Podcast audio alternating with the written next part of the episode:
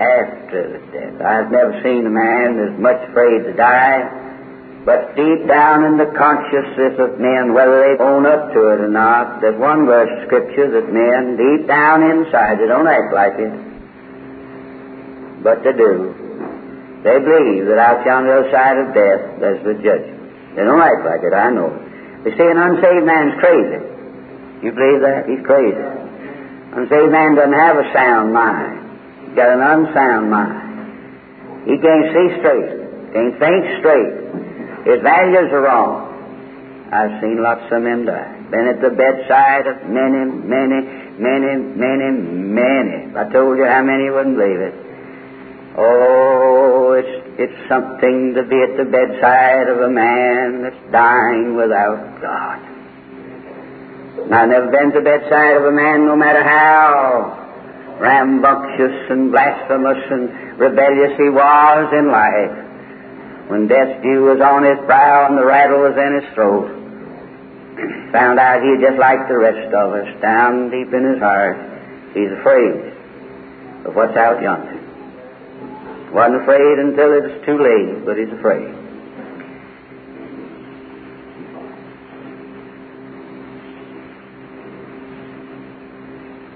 God's got a bloodhound. Gets on a man's trail and he'll hound him, and he'll torment him as long as God lives. There was a man who was so unimportant that the scriptures do not give his name. Simply says he was a rich man, and says a certain rich man and tells about how he lived, and then tells about his death. And the scripture tells about him being buried. And then in strange language that presents problems that this preacher doesn't quite all have all the answers of. The next verse pictures him not in the grave, but in hell and in language that if taken utterly literally, of course, is silly, but in language that I guess the Holy Spirit adjusts so that some of us poor little weak-minded people get a little truth. We have a man whose body is yet in the grave. His tongue's in the grave. His brain is in the grave. His body is still in the grave, but he isn't. He's in hell. And in language that we will not argue about, he's one thing about him, he knows where he is. He's conscious where he is. And he's in great torments. He's suffering. And he's made the cry out. Father Abraham, have mercy on me. Little late,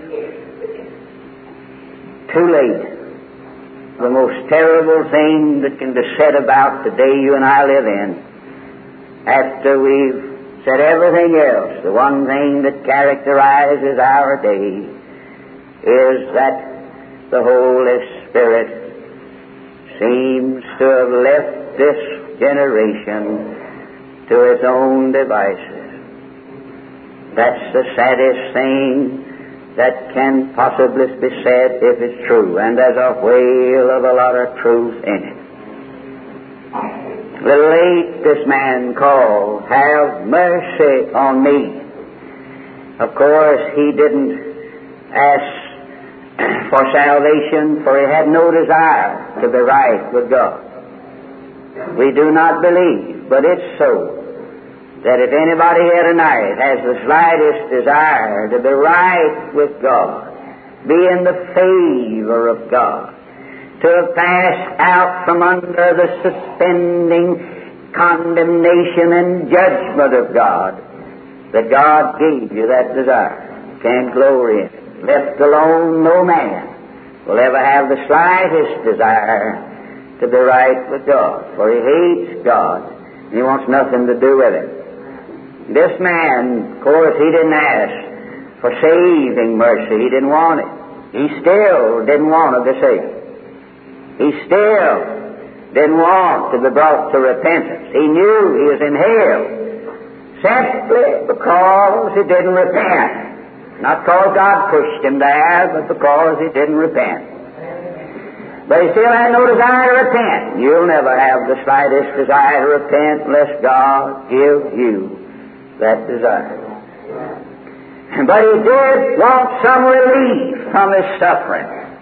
He is still looking out for number one and to the devil with the consequences. He's still chanting, I'm going to live my own life. If it sends my mother to a premature grave and drags my children with me and makes a mental case out of my wife and tears down every church building and burns up every Bible in the country, I'm going to live my own life. I'm not interested in anybody but myself. He's still looking out for number one. And he says, Father Abraham, have mercy on me. What do you want me to do? I want you to send Lazarus, and just before he leaves, I want you to let him dip the tip of his finger in water, and bring that finger that has just been dipped in water, bring it down here and put that finger on my tongue, for I'm tormented. I'm tormented in this flame, and my text is tremendous. Oh, it's awful. But so, Abraham said, Son, remember, that's God's bloodhound. Son, remember, I don't expect hell to be so bad if it wasn't for this memory. Oh, remember! Ah, if you could just leave that in the grave, but you'll take it with you to eternity. Son, remember. Son, remember that thou in thy lifetime hadst thy good things and Lazarus had his evil things. Now the tables have been turned. He had all the suffering he'll ever have in this little short life. Now he's comforted. You had all the good you ever have in this little life. Now you're tormented. It's a bad swap. It's a bad swap. This life is pretty short. Man's fool make a swap like that. But men do. Son, remember, I do not know all about this scripture. If it's a parable, it does say one thing. It describes the consciousness and sufferings of men in life beyond the grave. It may be the actual was a man who was a rich man whose name's not given. There may have been a man named, I do not know about that. Uh, but there are three things I think this scripture does bring before us. I mentioned them, two of them in passing. First, I suppose, that some of the torment this man was in was physical. I suppose since sin brings physical torment and suffering in this life, and it does, I suppose it does in the one to come.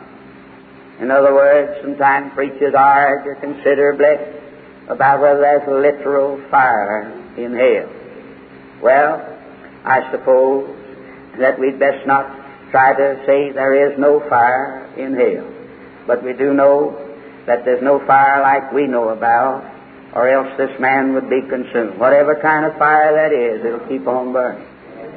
But I wouldn't argue about that except to say that if I'm speaking to a wife here tonight who really knows God, and you live with a husband who's an enemy of God, the physical suffering you may be enduring by having some bodily pain is worth mentioning in comparison with the agony of your spirit and your soul. Physical suffering, most anybody can bear it. Did you know it? I've preached under grave pain, and you can bear it. You can bear it. I know that when my Lord hung on the cross, they spat on him. They nailed him to the tree. They pierced his side. They pressed the crown of thorns on his forehead, many physical indignities and hurts he endured. But that wasn't the worst of it. That wasn't, that wasn't it. Oh, if all that we had to warn men of was that they would suffer physically in eternity, it wouldn't be so bad. However much of physical suffering, tormenting in flames, men will endure, I know one thing, there's some positive about the mental and spiritual suffering in hell will be the terrible thing. And the two things about the mental and spiritual suffering men will endure forever and ever and ever and ever. One of them is they'll suffer the torment of being utterly, absolutely, eternally forsaken by Almighty God. No man to whom I speak tonight, I hope, has been reprobated. You see, nobody will be in hell except reprobates. You see, men who've been given over to a reprobate mind. My, no preacher could describe the horrors of having to spend eternity as one more reprobate and everybody else is as reprobate and breathes his hatred of God like me. That must be a terrible atmosphere. No wonder there's everlasting contempt in hell.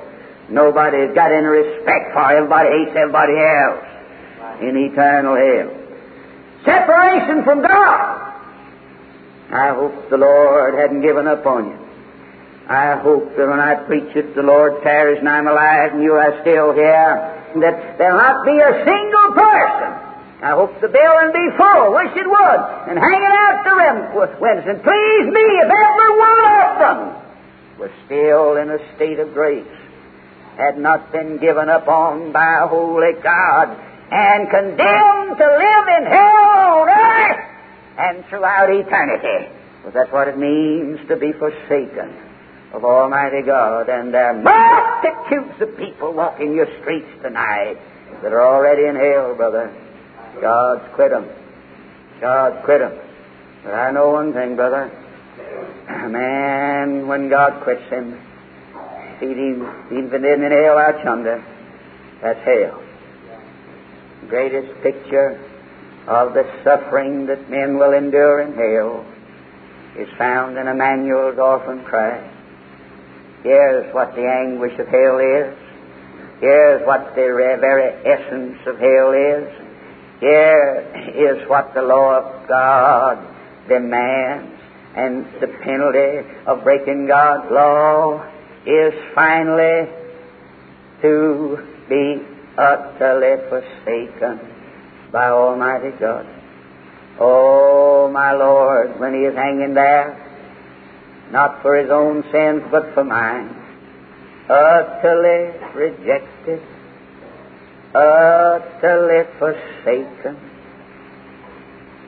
He cried out of the agony of his heart, My God, my God, why hast thou forsaken me? My wife will not sleep well tonight, for sometimes when she's with me, which is not often, I tell of the only time in our experience where we were able to understand just a little bit of the agony and the heartbreak and the helplessness and the hopelessness and the forsakenness of that awful cry when God's well beloved and His only begotten Son forsaken by people on earth, despised and rejected of men, hanging on a cursed tree, in the agony of his soul, looked up into God's face and said, Why? Why have you forsaken me? I was away from home, of course, when our firstborn child got sick unto death. They phoned me and I drove many miles. And when I got home, the doctor had gone and left the nurse and she met me and she said, you may go in. She hadn't but a little while, three and a half years old, the only child. My wife was in there. I sat on one side of the bed, she sat on the other. By the time I got home, my little girl was past speaking. She was in awful bodily uh, agony. She was a daddy baby. And I sat there and my wife, and my wife sort of lost control of herself. And while the baby died, she'd move her lips, look at my face. And I know what she's trying to say, Daddy, why? Why don't you help me? Why don't you help me? I know what she said. And I would have helped her if I could. But I couldn't. And God could have helped His Son, but He wouldn't. And His Son looked up into His face and said, My God, my God, why? Why hast Thou forsaken me? God turned His back on His Son. The earth protested. The sun wouldn't even shine on that scene. And the earth quaked. And the rocks were rent asunder. And God did what I had to do. Watch His well beloved Son die. Brother, if you go on in your rebellion, your pious religiosity, and trample that agony of God into your dirty feet, you ought to go to hell, for I tell you, God have sent a legion of angels and taken His Son off that cross. And if there's any heart, if God is not a master, if He's not a machine, if it affected me when my only begotten child begged for help and I couldn't give it, only God knows how it affected him when his son begged for help and he could have given it, but he didn't.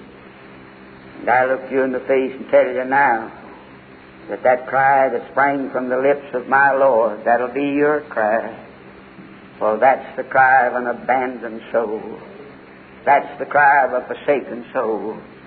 And the heart of the gospel is that he wasn't forsaken because of his own sins. He is forsaken because this thing's so desperate that a God of love had to do it or send everybody to hell. And if that don't break your rebellious will, you ought to burn in hell, and you dead sure will. But there's another aspect of this awful suffering that the modern preachers make fun of now and say the modern mind not acceptable to it. And amongst us fundamentalists, we've been we've been trying to skip over this. And for all of my ministry, we've been trying to get people interested in Jesus who are not afraid of sin, afraid of judgment, afraid of hell. We just well camped there until somebody begins to curse and blaspheme and try to push God off the throne, at least be consistent, or to begin to scream for mercy and to crave an interest in the merits of Him who went on to the cross for sinners. The last thing, what is it? It's memory. Son, remember. That's God's bloodhound. Doctors tell us I think the latest theory is that every seven years our bodies are completely new. I've had several different brains, but I still got the same mind. There isn't any flesh, anything about me that was here seven years ago, but I still got my memory. I haven't got the same brain. That fellow's brain was in the grave, but his mind wasn't. His memory wasn't. Oh, he's been down there all this time. For his, that fellow, the rich man's body, according to the Scripture, still in the grave. His old brain's long since decayed, but his memory's with him in hell. I tell you, memories can be mighty sweet, or they can be awfully bitter. Son, remember. Remember. Lord, let's, let's be done with this now. What's done's done. Let's just forget about it. No, Abraham said, Son, remember.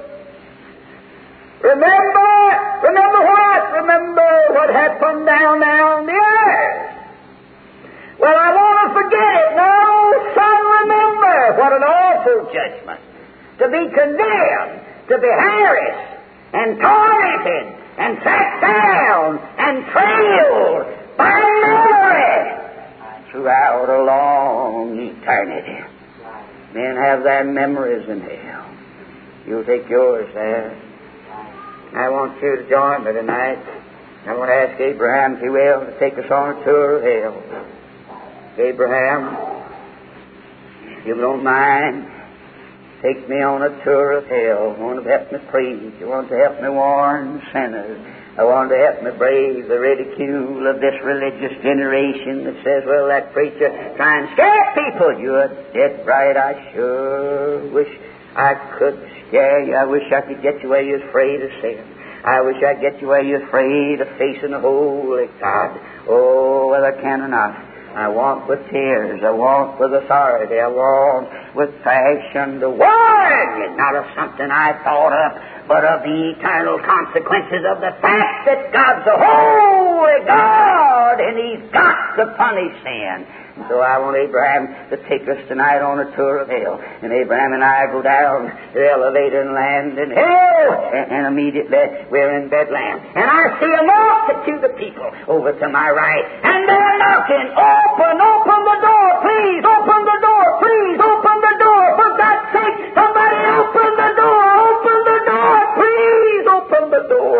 I say, what on earth going on over there, Abraham? What they trying to do? Oh, he said they're knocking on on the door of Noah's Ark. I said, Well, I don't see Noah's Ark here. He said, Oh, no, Noah's Ark's not in hell, but they think it is. It's in their memory. And all they do is go around 24 hours a day, day in and day out,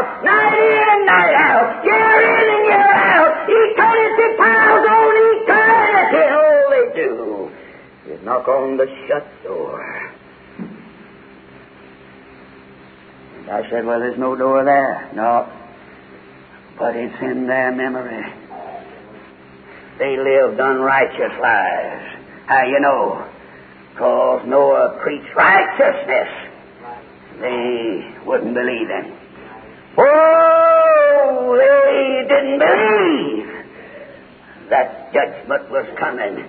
Every time they drove a nail in the ark, it is saying judgment coming, judgment coming, judgment coming, judgment coming. The wrath of God is revealed from heaven against all ungodliness and unrighteousness. Judgment coming, judgment coming.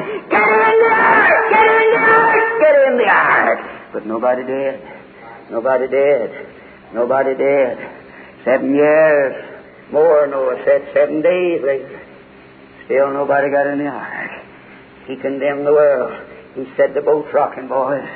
This ain't not going on forever. The wrath of God can be, can come to its end sometime. It's piling up, wrath on wrath, vengeance on vengeance. The judgment's coming, judgment's coming, judgment's coming. Get the out of heels, he said to his generation, and repent. But nobody did. Nobody did. When the flood came, scientists tell us there were three billion people on the earth at that time. I don't know whether they're telling the truth or not.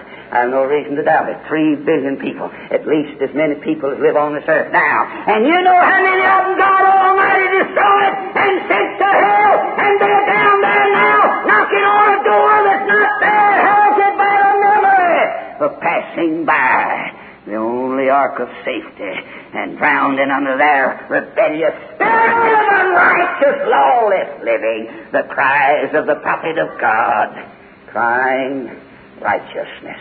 They'll never get away from it. God sent three billion of them to hell. Oh, I know, I know. Then We don't believe that. Oh, good God wouldn't send three billion people to hell one time, let's hate so. But He did. He did. God help us. Throw our Bibles away, just face it. God's to catch up with sin some of these days. That's right. And we pass by, and Abraham says, Remember, remember. That's all I got to do, remember, remember, remember. We pass on through the corridors of hell.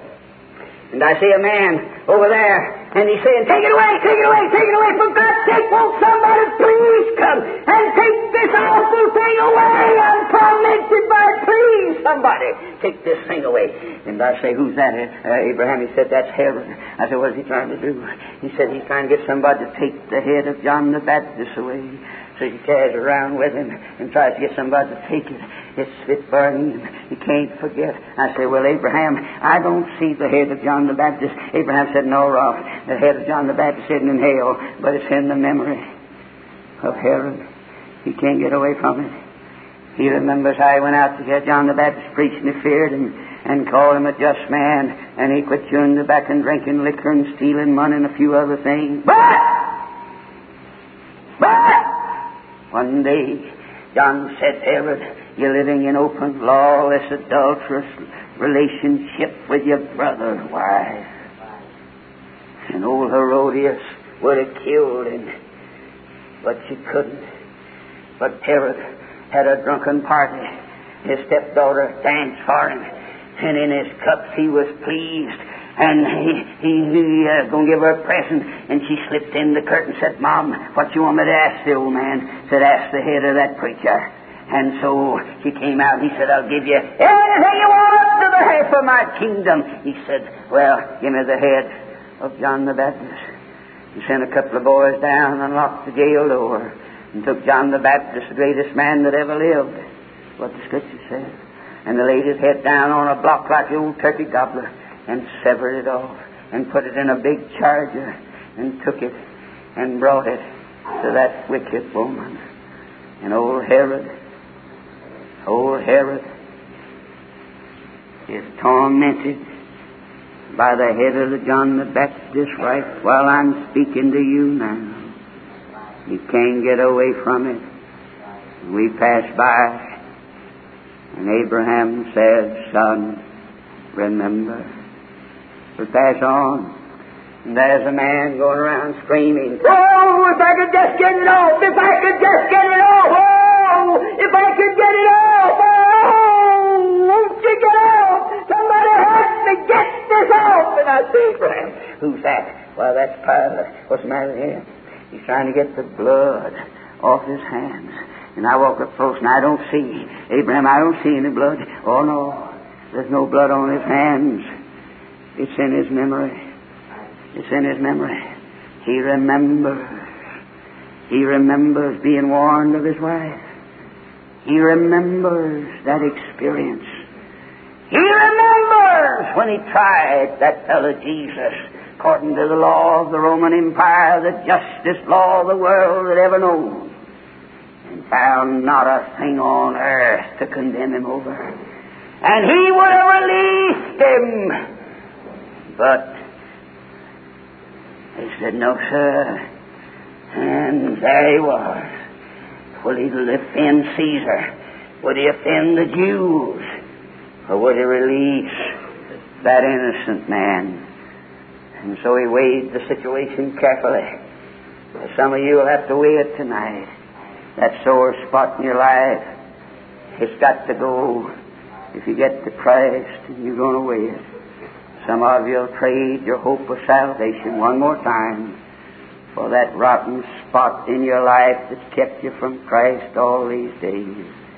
And so he got him a basin of water and he washed his hands.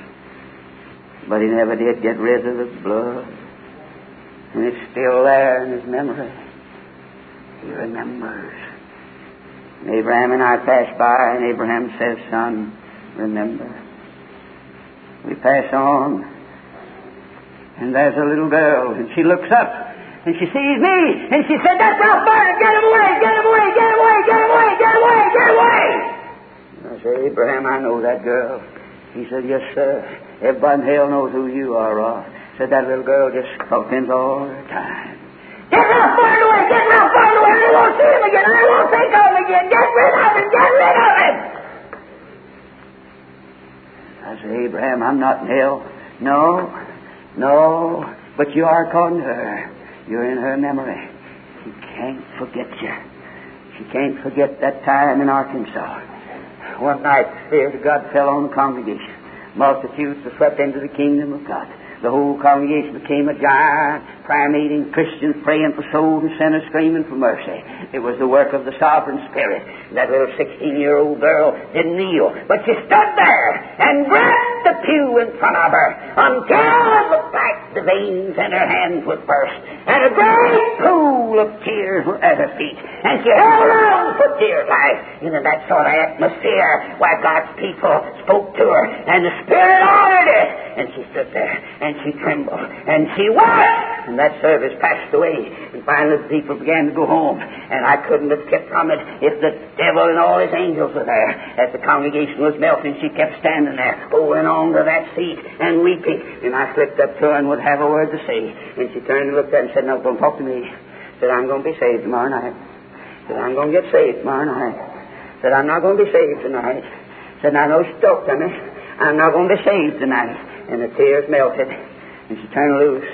And all I could think of, Proverbs 27 and 1, boast not thyself of tomorrow, for thou knowest not what a day will bring forth. And she went home. And at 10 o'clock the next morning, she's a star basketball player, girl basketball player, little high school team. And she was practicing. And she got right in the exact middle of the court. And she gave a great agonizing cry and fell over on the floor. And the time the players got to her, she was dead. Tomorrow, she died. Oh, she said the night before, don't talk to me. I'm going to get saved tomorrow night. Oh, my. Tomorrow night she is in hell. Oh, and she can't forget it. Abraham says she quotes Proverbs 27 and 1. Boast not thyself of tomorrow, for thou knowest not what a day will bring forth. I know people don't believe that, but still so. That little girl in hell is quoting that scripture, trying to get people to get me out of hell. I'm in her memory, and that scripture's in her memory, and that night's in her memory, and those tears the Holy Spirit produced in her memory. I have to hang on to that seed to keep from yielding to the Spirit's ruling. She'll never forget it. And we pass by the little girl, and Abraham says, Son, remember. I'm going to get into theology now. It's bigger than I am for just a minute. But the memory of the love of God will be the most terrible thing to torment you. Oh, the love of God. Don't limit it. Oh, it's greater far than tongue or pen can ever tell. To say God so loved the world as to give. Men despise it, take it for granted now. It'll haunt them throughout the reaches of eternal hell. I'm here despite the fact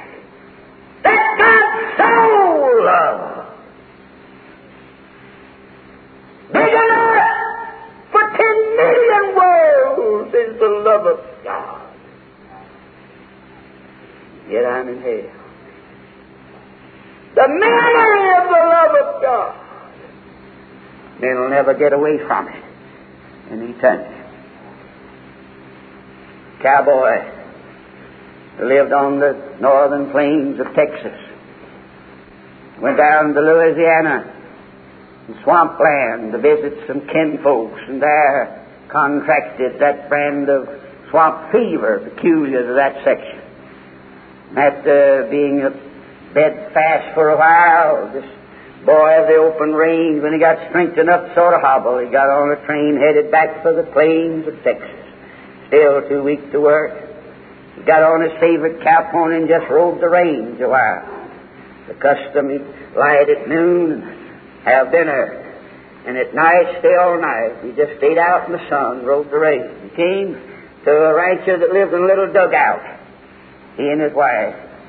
Just as the sun was going down, and uh, the stranger rancher, of course, put him up for the night.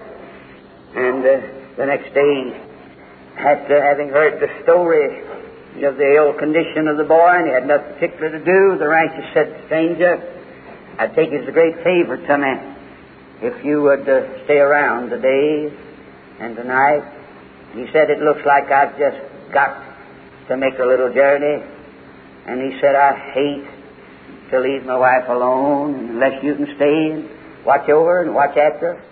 I, I can't make the journey. It's important for the cowboy said, Why, I'd be glad to oblige. I've got nothing to do. I'd be glad to stay and look after things. That night, about midnight, the cowboy was awakened by hearing the howl of a lobo wolf. It just kept howling. He listened, and then he thought he heard the scream of a woman. He listened a little longer, and he was dead certain that he could hear a woman screaming. He got up and just put modesty aside, knocked on the woman's bedroom door. Nobody answered directly. He timidly opened it. The bed was empty. He ran up the dugout stairs and out in that West Texas midnight hour with the full moon he could see. Way down the road he could see a woman running with her hair streaming. He went and got on his cowpony without a saddle, used his mane for a bridle, galloped down the road and overtook the screaming woman as this man's wife. She was crazy. She fought him. Finally slapped her enough to where she came somewhat to her senses and put her on the horse and led the horse with the woman on it back to the dugout. Then, like a little child, he picked her up in his arms and carried her to the bed. And then he bathed her forehead with cool water rag and stroked her pulses. Finally, she went to sleep. The next day, the husband came back, and as a cowboy went to take leave, he said, My friend, I think maybe I ought to tell you what happened last night. And he did. And the husband said, I was hoping it wouldn't happen. But he said, I guess I ought to tell you about it. He said, a year ago I was away. And my wife was outside the dugout scrubbing on an old washboard, you know, washing the clothes. Now a little two and a half year old baby girl was playing about her skirts. Of course, every once in a while the mother would look around, but she got a little busy and her attention was drawn by the growl of a great big old lobo wolf, and immediately that growl, he, he turned around just in time to see that wolf lunge and grab her little girl by the calf of her leg and start trotting down the prairie. The mother did, of course, what only a mother would have had sense enough to do. She just intuitively leaped. But she missed. She ran after that lobo wolf, dragging her little baby behind. Said I came back, my wife was gone. We got some neighbors. We scanned and searched came on my wife, face scratched, almost crazy, out of her mind. Didn't know where she was that we never found any part of the baby except a little part of her little dress. Said, You know, stranger, my wife's had pretty hard time this past year. That every time she hears the howl of a lobo wolf, she remembers. She remembers. She remembers. Oh, every remembrance of the love of God that comes to you in hell will set you screaming and howling. I'm in hell. Despite the fact that in love God hung His Son on a tree. I'm in hell in spite of that fact. That's something of what hell is. I wish you wouldn't go there. There's much waiting on God round here. There are numbers of people in the valley of agony crying to God to open people's hearts, let them see themselves.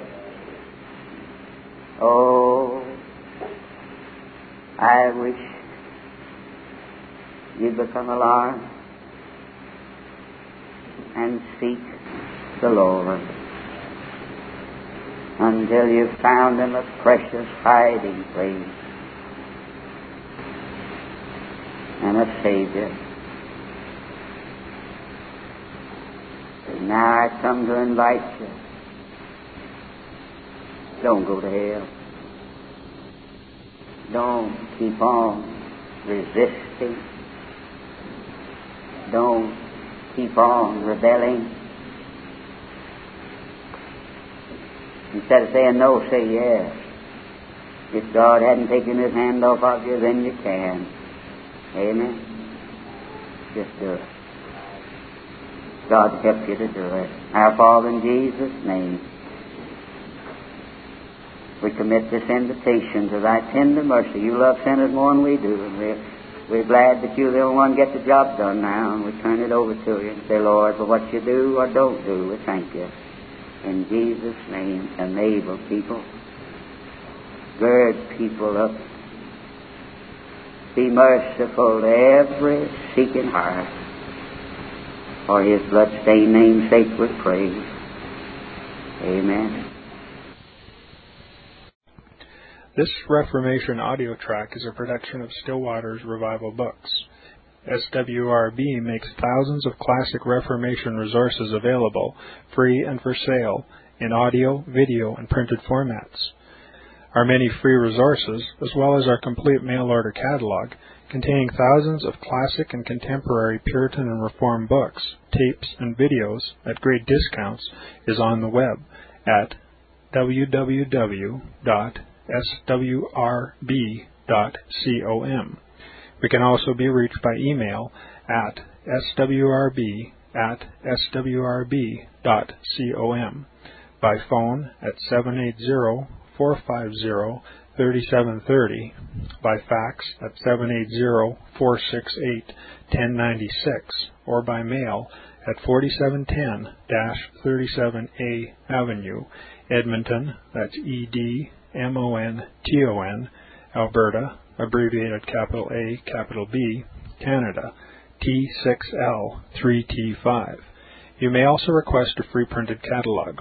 And remember that John Calvin, in defending the Reformation's regulative principle of worship, or what is sometimes called the scriptural law of worship, commenting on the words of God, which I commanded them not, neither came into my heart, from his commentary on Jeremiah 7:31, writes, God here cuts off from men every occasion for making evasions, since he condemns by this one phrase, I have not commanded them, whatever the Jews devised. There is then no other argument needed to condemn superstitions than that they are not commanded by God. For when men allow themselves to worship God according to their own fancies, and attend not to his commands, they pervert true religion. And if this principle was adopted by the papists, all those fictitious modes of worship in which they absurdly exercise themselves would fall to the ground. It is indeed a horrible thing for the papists to seek to discharge their duties towards God by performing their own superstitions. There is an immense number of them, as it is well known, and as it manifestly appears. Were they to admit this principle, that we cannot rightly worship God except by obeying His word, they would be delivered from their deep abyss of error. The prophet's words, then, are very important when he says that God had commanded no such thing, and that it never came to his mind, as though he had said that men assume too much wisdom when they devise what he never required, nay, what he never knew.